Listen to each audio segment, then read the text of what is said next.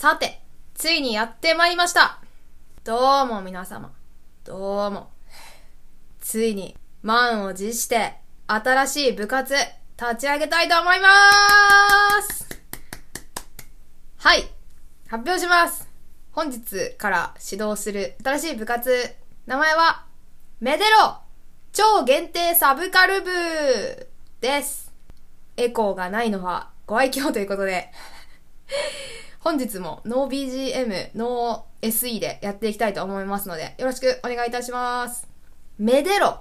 愛せと、メデロ、超限定サブカル部ということで、えーとね、もうずっと、あの、や、やりたかった、温めてた企画でございます。えーと、今日は、まあ、毎回恒例ですが、新しい部活立ち上げる時のエピソード0の回といたしまして、今回はこの超限定サブカル部がどういう部活なのか、まあ、どういう企画趣旨なのかっていうことを説明するチュートリアル会でございます。よろしくお願いいたします。もうワクワクしながら喋るんですけど、私なんでね、YouTube の動画の方でちゃんとなんか字幕とかつけて、このラジオのトークについて喋らないのかっていうと、あのー、やっぱ制作コストが高いことなんですよね。動画にするっていうことは。カメラを回す。で、それを編集する。で、なんか凝ったサムネとかいろいろ考えて、動画としてパッケージングするっていうのが、こう一個一個やってると、もう本当にキリがないぐらい 好きなことがね、本当はありすぎるんですよ。喋ってないだけなんです。で、まあラジオだったらもうコンスタントにバンバン上げれるなっていうことで この手抜きで毎回配信してるんですけど、でですね、この企画は個人的に愛してやまない、こう、サブカルチャーについて、偏った知見で、えー、本当に独断と偏見で語り倒すっていう狂気の青春オムニバスプロジェクトでございます。まあメジャーな作品も別に取り扱うんだけど、こう、なんて言うんだろうね、めで方がすごく偏ってるというか 例えばですけどね、なんか一個のゲームがあるとするじゃないですか。まあ普通はそのなんかストーリーとか、そのなんか敵を倒すとか RPG だったらね、敵を倒すとか、そのレベル上げとか、そのキャラクターの能力をいかに効率よく上げるかとか、なんかそういうところが、こう、ゲームを攻略するための楽しみ方として挙げられると思うんですけど、私結構なんかその世界観とか、そのなんか、えっ、ー、と、設定周りとかに目がいっちゃうタイプでして、周りの人と結構話が合わないなっていうことはね、まあよくあるんですよ。合わせることはできるんですよ、別に。なんかその、ストーリーがこの人は好きなんだなって思ったら、そのストーリー路線で話を合わせることはできるんだけど、私が好きな目線であんまり、こう、深く話をできる人はね、なかなかやっぱいないんですよね。そういう意味で、こう、世間的なメジャー、マイナーとかではなくて、私がハマった当時、誰かに話したくても、その相手が分かってくれないからね、話せなかったものっていうのをサブカルの定義といたしましてお話ししていこうと思っております。かつですね、その作品とか、まあ、クリエイターさんとか、まあ、いろんなものを扱うんですが、それに出会って5年以上は経過して、腹落ちして、まあ、今の自分の感性とか、血肉になっているものをテーマとして扱いたいと思います。だから必然的にちょっと懐かしい作品をね、多く取り扱うことになるかなとは思います。でもさ、誰にも分かってもらえないような内容をなんで喋るのって思うかもしれないんですけど、あの、ちょっとまあ、このサブカル部のね、目的が、まあ、大きく分けて2つありまして、1つ目はね、あの、ちょっと、最近ね、ずるいのじゃないかなと思ってるんですよ、自分のこと。何がずるいかっていうと、私、今これ、えっ、ー、と、ポッドキャストとか、 Spotify とか、YouTube の、の、ラジオ専用の方でね、チャコラジとして配信してるんですけど、そうじゃない YouTube の、あの、推し授業っていうね、ゲストさんを招いて、視聴者さんとかリスナーさん招いて、えー、自分の好きなものについて喋ってもらうっていう企画をやってるんですが、それってさ、ゲストに好きなものを喋ってもらうっていうのね、つまり、人には求めるんですよ。好きなものについて熱く喋ってくださいとか、求めるくせに、さっき言った通り、自分はね、自分の好きなものについて、こう、明けっぴろげに喋るのが、実は苦手なんですよ。こんなこと言っても、あの、多くの人には理解されないし、言ってもしょうがないから、いいわないっていうのを、もう10年以上ひた隠し、ひた隠してるわけじゃないんだけど、別に、あえて言うことでもないよねって言って、こう、なんか、ずっと自分の中の、こう、感情として 封印してきた節があるんですね。それでストレスとかにはなってないんだけど、まあ、とにかく言ってこなかったんですよね。外に出してこなかったんです。で、それって最近ずるいなって思い始めてて、なんか、自分がちょっと嫌だなとか、どうせ分かってもらえないっていう感情を分かっていながら、それを他人に強要してるってすごく、なんかお前だけ、口だけじゃないのみたいな。お前はなんでやらないんだっていう感じに自分でなってきて、これはちょっとなんか、人に言ってばっかじゃなくて自分もやらなきゃいけないんじゃないの？っていうのは最近思ってたんですね。で、最近になってラジオを始めたから、もうそういう発信する場はあるじゃないですか。その YouTube の動画としてあげるのは、その制作コストが高いからね。厳しいんだとしたら、ラジオでならバンバン出せるから、そこで自分の今まで、あの、言わなかったけど、実はこういう作品のこれが好きなんですっていうところを出していけばいいじゃんって思いました。まあ、それが一つ目の理由ですかね。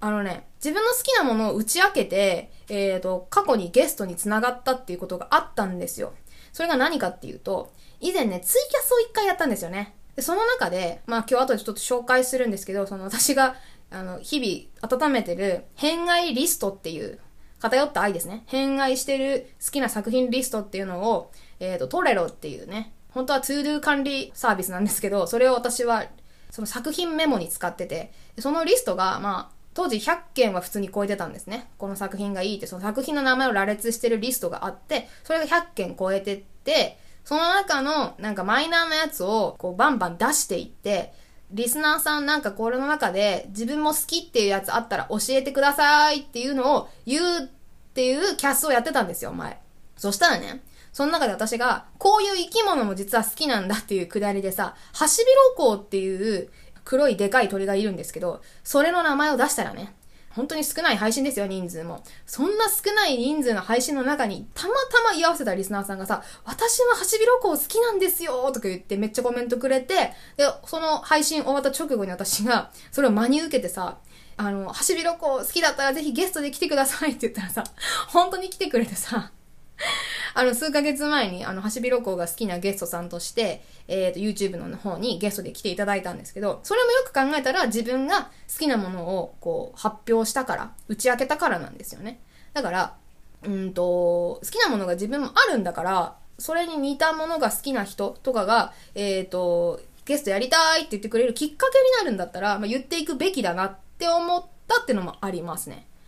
言わないだけでみんな思ってるところ、共感してくれる楽しみがあるのではないかなっていうところもあるし、あの、まあ、逆にね、私がその人と違った作品の楽しみ方しかできないのであれば、新しい楽しみ方を提案する、提案できるっていう見方もできますよね、このラジオで。知ってる人も知らない人も楽しめるような 独自の切り口で、まあ私なりにその作品の、えっ、ー、と、味わい方、噛み砕き方を提案できたらいいかなと思ってます。そんな硬い、硬いテーマじゃないんですけど、全然。まあでも、こう、みんな楽しめるようなね、あの えっと、オタク特有の早口で 語るラジオにしていきたいと思います。まあ、だから要はね、あの、オタクっぽいを地で行く狂気企画と思っていただけたらいいかなと思うんですよ。私はね、あの、常々思ってるんですが、あの、オタクっていう言葉をね、私は別称ではなくて、継承として敬う一人称の章で継承としていつか使われるようにもっとなってってほしいなって思ってます。今はさ、もう明らかにさ、うんと、まあ、ある程度オタクっていう言葉が浸透はしてきたかな、一般化してきたかなとは思うんだけど、まだまだ、あの、昔ながらのさ、秋葉原系みたいな、あのー、あの文脈で使われてた頃ですよね。犯罪を犯す人みたいな。あの、猟奇的な犯罪を犯す不審者みたいなノリでオタクがね、使われてたことがあったのでね、昔は。20年とか前ぐらいはね。その文脈の悪い印象がやっぱりまだ残ってると思うんですよ。ちょっと気持ち悪いとか、暗いとか、ネクラみたいな。いやいや、今そんなんじゃないよっていう。かつて、マイノリティだった人たちがだいぶ主流派になってきているんだよっていう意味も含めるけど、でも私はなんか一つのものに対して、こう、わーって熱狂できるって素晴らしいと思うし、それって全然かっこ悪いことじゃねえし、かっこいいだろむしろって思うんで、なんか、それを、うんと、あっけらとやりたいってのはありますね。隠れてこそこそやるんじゃなくて。言うんだったら、もうしっかり台本組んでますしね。マジで台本めっちゃ組んである。で、あの、楽しくやりたい。っていう意味で、そのもう、もう、明けっぴろげすぎて狂ってると思われたいっていうのが、あの、二つ目の理由ですかね。楽しそうだなって思われたいというか。ちょっと何言ってるかわかんないけど、めちゃくちゃ楽しそうだな、こいつっていう風になりたいんですよ。聞いてもらってる人にね。だから、そうさせるのはそのコンテンツの力じゃないですか。私が、あの、狂ったように、もう縦板に水でブワーって喋ってたとしたらね、それを、そうさせるのは、私を狂わせるのは、その作品があまりに素晴らしいからじゃないですか。魅力的だからそうなるわけであって、そうさせる作品ってすげえなというか、それをめでるオタクになるってことは、かっこいいんだぞって、楽しいんだぞってことを、あの、お伝えしたいんですよね。そういう、なんか、野心はあります。ちょっとね、このエピソード0ぐらいね、かっこいいこと喋っとかないとね、あの、今後のシリーズで私はもう、あの、なんていうんですかね、かなり狂気乱舞していく予定なので、ちょっと初回ぐらいはね、まともなこと言っておこうと思っておりまして、今喋っています。すでに早口なんですけど。あの、さっきね、別のラジオね、2本撮ってまして、若干、なんかもう、ほぐれてるんですよ、何もかも。今喋りやすいマックスの状態なので、状態がいいです。はい。でですね、えーと、まあ、さっき膨大にね、その偏愛のリストがあるって言ったんですけど、ざっくりどんなのがあるのかっていうのをちょっと紹介していきたいと思います。カテゴリーをね、紹介していきたいと思います。えーと、まずはやっぱ年代で1個分けられるなって思うのが、私3月生まれの92年生まれなんですね。今30なんですけど、ん ?30 だよね。そうそうそうそう。やっと30になったんですよ、この間。私、アラサーに憧れてたので、ずっとね、大人になりたいって思って今も生きてるんですけど、なんか30ってやっと大人になった、大人入り口に立ったぐらいの印象なので、私としては。すごく嬉しいんですけど、幼少期にお世話になった作品、気づいたら見てたみたいな作品って、無限にやっぱり喋れるんですよね。そういうのは、やっぱりセレクトしていきたいと思います。で、あとはなんかその媒体とか作品ジャンルで言いますとね。まず一個は文学系。文学って言っても、そうなんか小説だけじゃなくて、まあ漫画も含みます。コミック含みます。まあ私はあんまり漫画読んでこなかった人間なんですが、まあ限られてはきますけどね。と、えーと、あと映像系、アニメ、映画、まああと番組、テレビ番組とか、あとアニメ映画とか、そういうなんか映像系ですね。うーん。で、動画はどうかっていうと、そっちはね、インターネットカルチャーっていうジャンルに、まあ一応個人的には含みたいかなって思うんですよ。割と私ニコ動で育ってきた。育ってきた言い過ぎ、言い過ぎ、言い過ぎ。うーんとね、そんなにね、入り込んではない。私ね、結構ね、いろんなところにね、片足突っ込んでふにゃふにゃしてたタイプなので、全然深くないんですけど、だからあっさい知識しかないんだけど、その文化を、の雰囲気とかを楽しむのはすごく好きだったので、語れはしないけど、これは楽しかったっていうのは言えると思うんですね。そういう文脈で、そのなんか、当時、えーニコ動とかで流行ってた動画 もうバカみたいに繰り返し見てた動画とかの話はしたいなって思うし、あとその、まあ、えっ、と、そのニコ動の、なんか例えばマッド文化とか、弾幕文化とか、コメントわーってやるやつね、みたいな文化とか、なんかその、うーん、今5ちゃんですけど、2ちゃんみたいなのの、なんかその、うんと、テキストとしてのね、文化、発達してるので、独自の。っていうのとかは結構面白い。今もインターネットスラングとして残っていたりするところがあったりするし、一番初期の2チャンネルとかってさ、すごくなんかね、言葉遊びがやってたんですよ。知的なね。で、ちょっとひねてるみたいな。楽しいところがあったので、なんかそういうところのシニカルさみたいなのは紹介できたらいいなって思ってますね、いつか。で、あと次、ゲームです。えーとね、私これまたゲームもね、狭いんですよね。めちゃくちゃ狭いの。あ、あのー今回の企画の名前ね、超限定サブカル部っていう、超限定ってつけてるんですけど、それはすごく狭いよっていう意味を強調したくて、私が観測してる範囲内でのサブカルですよっていうのを、いう意味でさ、超限定ってつけてるんですね。で、ゲームはね、中でもその超限定の意味合いが強いかもしれない。っていうのはね、私あんまり、まあ、やったはやったよ。ちょっとや、本当にちょっとだけゲームやってきたんだけど、どっちかっていうとね、なんかネットゲームとか、あの、MMORPG って言ってわかりますか？多人数なんか同時接続みたいな、あの、オンラインゲーム系の、しかも無料のね、を、あの、もうダウンロードしてはちょっと遊んで、ああ、こうじゃないとか言ってすぐ、すぐアンインストールして、また違うの手出してっていうのをね、ずーっとやってた10年ぐらいがあるんです。だから、そういうのも含めて、なんか、だからいろんなゲームを浅くやったからこそ、なんかね、えーと時代感とかはなんとなくわかるんですよ。この時代はこういうテイストが流行ってたなとか、こういうノリで楽しんでたな、みたいなのがわかるんで、それはね、結構面白いんですよ、変遷が。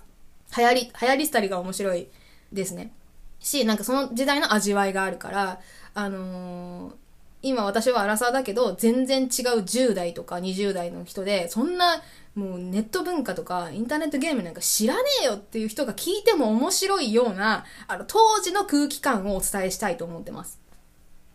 で、あともう一個ね、私ね、あの家庭用ゲームじゃない、要は家庭用ゲームって要はコンシューマーゲームっていうね、そのなんか、えっ、ー、と、据え置き型みたいな Wii とか、Wii だって、Wii だって懐かしい。もっと昔だったらね、ゲームキューブとかね、知らないかな本当に若い人知らないよね。とか、えっ、ー、と、64とか。まあ、ファミコンまではいかないかな私世代だと。みたいな、据え据え置き型ゲームもちょこっとしかやってないけど、まあやってた。で、名作はあるんですよ。それぞれね。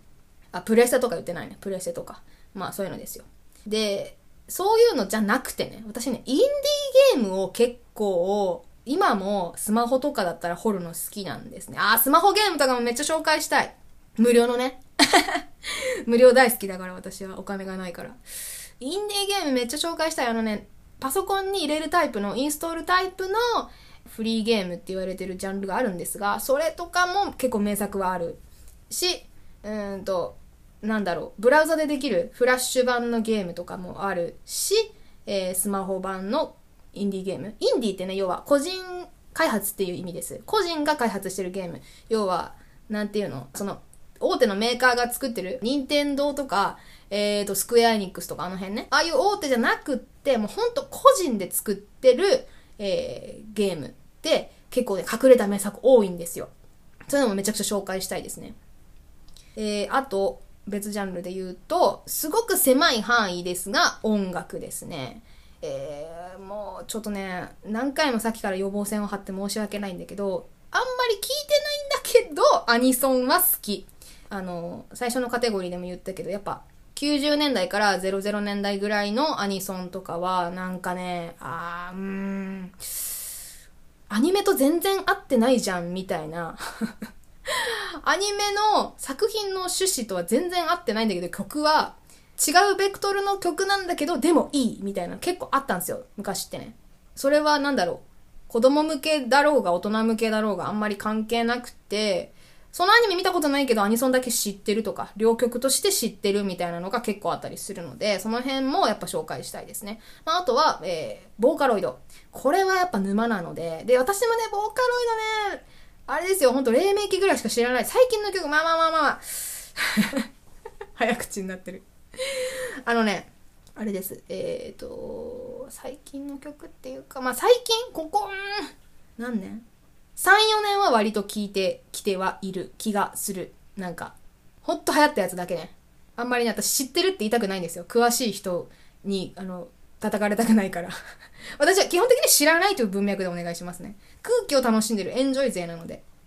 だけど、えーと、だから、初音ミクが、その、出始めた。まあ、あれは、ニコ動と共に大きくなっていったんですが、そのニコ動で、私は楽しんでいた文脈があるから、それの流れでボカロも割と聞いてた方なんですね。まあ、その楽しみ方がまたちょっとやっぱ偏ってるんですけど、それをやっぱりお話ししたい、どっかで。し、えっ、ー、と、こっからもっと超限定ですよ。えっ、ー、とね、吹奏楽。吹奏楽はね、結構いい。これもだから最近の曲はマジで知らん。古典しか知らん。古いやつ。古いやつっていうかもっと言うと私が学生の時しか知らん。でも、なんか自分が吹いたことがある。ああ、私吹奏楽部だったんですけど、学生の時。吹奏楽で、なんかいい曲、名曲っていうのはすごくあるから、なんかその辺の良さとかは、あの、ご紹介できたらいいなって思ってる。あともう一個はね、えっ、ー、と、民族音楽ですね。えっー、もっと言うとね、アイリッシュが結構好きで、アイルランド民謡とかが好きなんですよ。なんか、うーん、ちょっとね、まあ、この辺も沼なんでちょっと言え、あんまり今言いたくないんですけど とかですね。あとは、あの、サウンドトラック系かななんかの作品にくっついてきてる、そのゲームとか、そのアニメとかのサントラで、あの、サントラにしか入ってない曲とかで、これなんで、あの、劇中で使われなかったの？みたいな曲とかが入ってたりする楽しみとかがある。もうなんかめちゃくちゃ狭くなってきた。やばいね。いうのとかもどっかで紹介したい。これはものすごく後に紹介するだろうな。しれっとやると思います。で、まあ今のが作品関係のジャンル分けです。で、えー、っと、また全然違うベクトルで言うと、あの、クリエイター別にも紹介したいなと思ってます。要はもう近年さ、あの、マルチにやっぱ活躍してる方は、そのゲームを作ってるし、ゲームの、その、なんて言うんだろう、ビジュアルも作っちゃうし、曲も作っちゃうし、みたいなさ、何でもする人いるじゃないですか。っていう意味で、クリエイターが好き、みたいな感じのサブカルっていうのも紹介したいなと思ってますね。えーとね、あとね、ちょっとこれはあれなんだけど、ちょっと考え中なんですけど、あのね、できたらですよ。どういう風にやるかはちょっと決めてないんだけど、あのね、アダルト作品もね、ぜひ紹介したいの。アダルト作品っていうともう、今一瞬で多分皆さんの頭の中が、え？ってなったと思うんですよ。特に若い、なんか女性とか、なんかそういう免疫なさそうな方とかは、え、何？何？みたいな。もう嫌悪感マックスだと思うんですけど、そういうことじゃなくて、私は結構ね、アダルト作品は、なんかね、クリエイティブなものとして、あの、評価したいっていうところは結構あるんです。未だに、こう、偏見でね、見られるから。見られやすいから。私、なんだろう、エロ漫画とか結構見るんですよ。こんなこと言ってていいのか？まあ誰も聞かないからいいよね。エロ漫画とかでね、で、エロ漫画作家ってすごいんですよ。もうすごいのよ。大好きなの私。好きな作家さんいっぱいいるんだけど、そんな、なんて言うんだろうね。エロ漫画にもね、いろいろあるんですよ。あの、もう少女漫画っぽくなってきてるやつもあるし、ただ、ただ、ただただひたすら胸くそ悪い作品もあるし、うん、なんか、なん、なんて言うんだろう、昔ながらのなんか団地妻みたいな、あの、古典的なエロさを保ったやつもあるし、みたいな、もうね、むちゃくちゃなんですよ。ジャンルの細かさが、こう、ぐちゃぐちゃしてきてるんです。だからこそ面白いんですね。その辺もいつか、なんか紹介できたらいいなと思ってます。あと、普通に AV 作品も私見るんですけど、あのね、いい女優さんいるんですよ。めっちゃ紹介したい人とかいる。で、AV 女優とかもさ、もうまさに偏見じゃん、絶対。絶対偏見の目で、多分、見るでしょ？あの、親御さんとかの年齢。皆さんいかがですか？自分の親御さんがさ、まあ、親と会話するっていう文脈だったらどんな文脈でも気も、あの、気まずくなっちゃうんだけど、会話する、会話しないじゃなくて、その、親世代がね、自分の親世代が AV 女優という、まあ、もしくは AV 男優でもいいんだけど、AV 女優ってかいう職業をどういう風に見てるかってさ、どうですか？大体想像つきませんか？なんか、外れ者みたいな。あるいは、他の職業よりも劣ってるんじゃないかみたいな風に、こう、ちょっと見下すみたいな風潮ってあるんじゃないかなって思うんですよ。でも私そんなことないと思うの。本当にいい作品すごいからね。本当にガチみたいなやつの作品あるけどさ、ちゃんとこれ作品なんだよな。これフィクションなんだよなって思うとすごいもん。ノンフィクションに見まごうような、あの、リアルな作品とかが私結構好きなんですけど。キモすぎる。マジでキモい。なんだけど、なんかその辺の凄さとかね、いつか喋りたいね。はぁ、最後の最後にめちゃくちゃ好感度落として終わったんですけど、まあ別にいいんですけど、誰も聞いてないんだよね、このラジオ。はい。まあ、という感じで、まあカテゴリーはね、そんなんがあるんですね。ただね、ただ、一つの作品取り上げるときに、うん、何年代のアニメっていう風にはね、私紹介したくなくて、実は。なんか作品をうんと、世代とかジャンルとか超えて横断的に紹介していきたいなって思うの。っていうことでね、あの、こうこうこういうような作品っていうお題を設定したいと思ってて、で、そのお題に合う作品として、じゃあ今回はこの作品ですって紹介したいんですよ。例えばね、どういうお題があるか、ちょっと、えっ、ー、と、今リストアップしてるんで読みますね。うんと、誰も死なない作品とか。よく死ぬじゃないですか、フィクションって。それなんかじゃなくて、最後まで誰も死者が出ない、あの、それがハッピーエンドか否かは別として、そういう作品とか。えー、あとね、やりたいけど、エアプゲームとかね。これはゲームに絞ってますけど、そのもう、なんていうの？作品自体は知ってるし、実況動画とかでは見てるけど、で、やりたいんだけど、まだ実際にはプレイしてないゲームとか、作品みたいなやつとかね。あとですね、懐かしくて死にたくなる作品。えー、アラサーが懐かしさで死ぬ作品とかね、アラサーホイホイとか、そういう系ね。あの、ノスタルジーで攻めていくタイプのお題とか、えっ、ー、とね、思ってたんと違った作品とかね。これ面白そうじゃないですか。なんか裏切られるみたいな。期待裏切られた作品としてこれです。っていうのを紹介したりね。とか、もう一周回ってもはや嫌いな作品とか。もう見すぎても うカオスですよね。見すぎて嫌いになっちゃったみたいな。でも、でも好きなんですよ。もう意味わかんないですよね。えみたいなんとか、えー、とね、うつエンドとか、胸クソ作品とか、胸クソが悪いってことね。とか、えー、あとトラウマ作品とか、えー、何かに目覚める作品とかも面白くないですか？ねなんか、え、ー、と、ショタがさ、いたぶられる作品を見て、ちょっとショショタ属性ついちゃったとか、なんかそういうことね。とか、え、ー、と、ギリギリセウトな作品。セウトってわかります？セーフとアウトがくっついてるんですけど、もうそのギリギリのラインを行く作品。エロとかグロとか、倫理的にギリギリな作品を紹介するとか。なんかそういう風に、こう、なんかそれって別に音楽じゃなくても、ゲームじゃなくても、漫画、小説じゃなくても、何でも当てはまるよねっていうお題を一個出して、それに見合う作品をその偏愛リストの中から、えー、引っ張ってくるっていう方式で、お題に合う作品を見繕ってくるっていう形式で、えー、今回はこの作品ですっていう風に紹介したいと思っています。だからこういうお題がいいんじゃないですかっていうのもあったらね、ぜひね、教えていただきたいですね。こういうのを紹介してほしいとか、だったら教えていただきたいです。はい。というわけで、まあ、ちょっともう、本当に多分ね、このサブカル部は今後の部活動の中でいっぱい上げていきたい、動かしていきたいね、部活なので、ぜひね、感想とかお寄せいただいたら大変励みになりますので、よろしければお聞きください。はい。で、まあ、最後になんですけど、まあ、あの、私はね、さっきから何回も言ってんだけど、詳しくないんですよ、別に。何かの専門家じゃないの。狭く楽しくやってきただけの、あの、人間なんですね。だから、その分野でもう、喫水のオタクの方にはね、かなわないのよ、私は。なんでもいいんだけど、例えばさ、今さ、あの映画コナンやってるからコナンの話するんですけど、もうコナンオタクっているじゃないですか。なんていうの？もちろん本誌で読むし、コミックは全巻持ってます。映画は全部行く。えー、なんかコナン系のイベントがあったら全部行く。公式のイベントとか、えー、グッズがあったらもう行くし買うし、とにかくそれに命を捧げてるみたいな。もうコナンといると幸せ。っていう方もいると思うんですね。もうそういう方、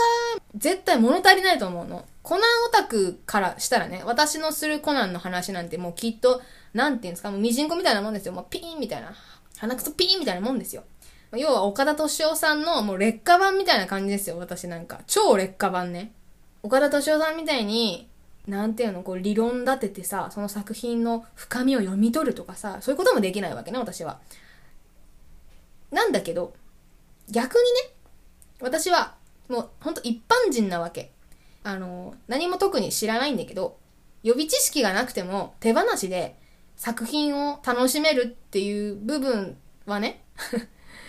そこを取り上げるんだったら、それは私の数少ない長所の一つなわけですよ。というわけで、なんか私と同じように、詳しくないんだけどめちゃくちゃ好きなものがある。そういう風で肩身の狭い思いをしてきた人には、刺さるラジオになるんじゃないかなと、企画になるんじゃないかなと思ってるんです。のでね、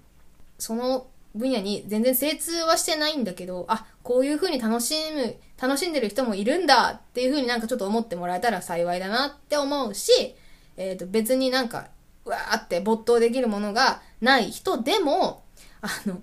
私という一人の人間が誰かが作った作品、クリエイティブによって、こう、どこまで狂わされていくのかっていう様子を 観察する番組としてね、ぜひ楽しんでいただければと思います このラジオのさ、あの、サブチャンネルのね、えっ、ー、と、EX、チャコラジ EX の第1回目のエピソードで確か私ね、このチャコラジのことをね、ダメな大人の育成観察シミュレーション番組って言った気がするんですよ。もうまさにサブカル部はそれの真骨頂になるのではないかと思っています。だから、このダメな大人に好きなもの サブカルを与えるとどうなるのかっていうのを見届けていただけたら、あの 楽しいのかなって思うのでやばいですよねこんなにさ、メタ的要素を共有するラジオ番組ないよね。まあまあまあいいか。はい。というわけで、えーと、今回がね、その、狂気の青春オムニバスプロジェクト。だから、オムニバス。だから、もうね、雑多に、いろんな作品をね、いろんなジャンルでやっぱ紹介していって、一つのでかいプロジェクト、サブカル部の中身として、あの、楽しんでいただけたらと思いますので、この狂気的なプロジェクトをぜひね、あの、生温かい目で見守っていただければ幸いです。はい。というわけで、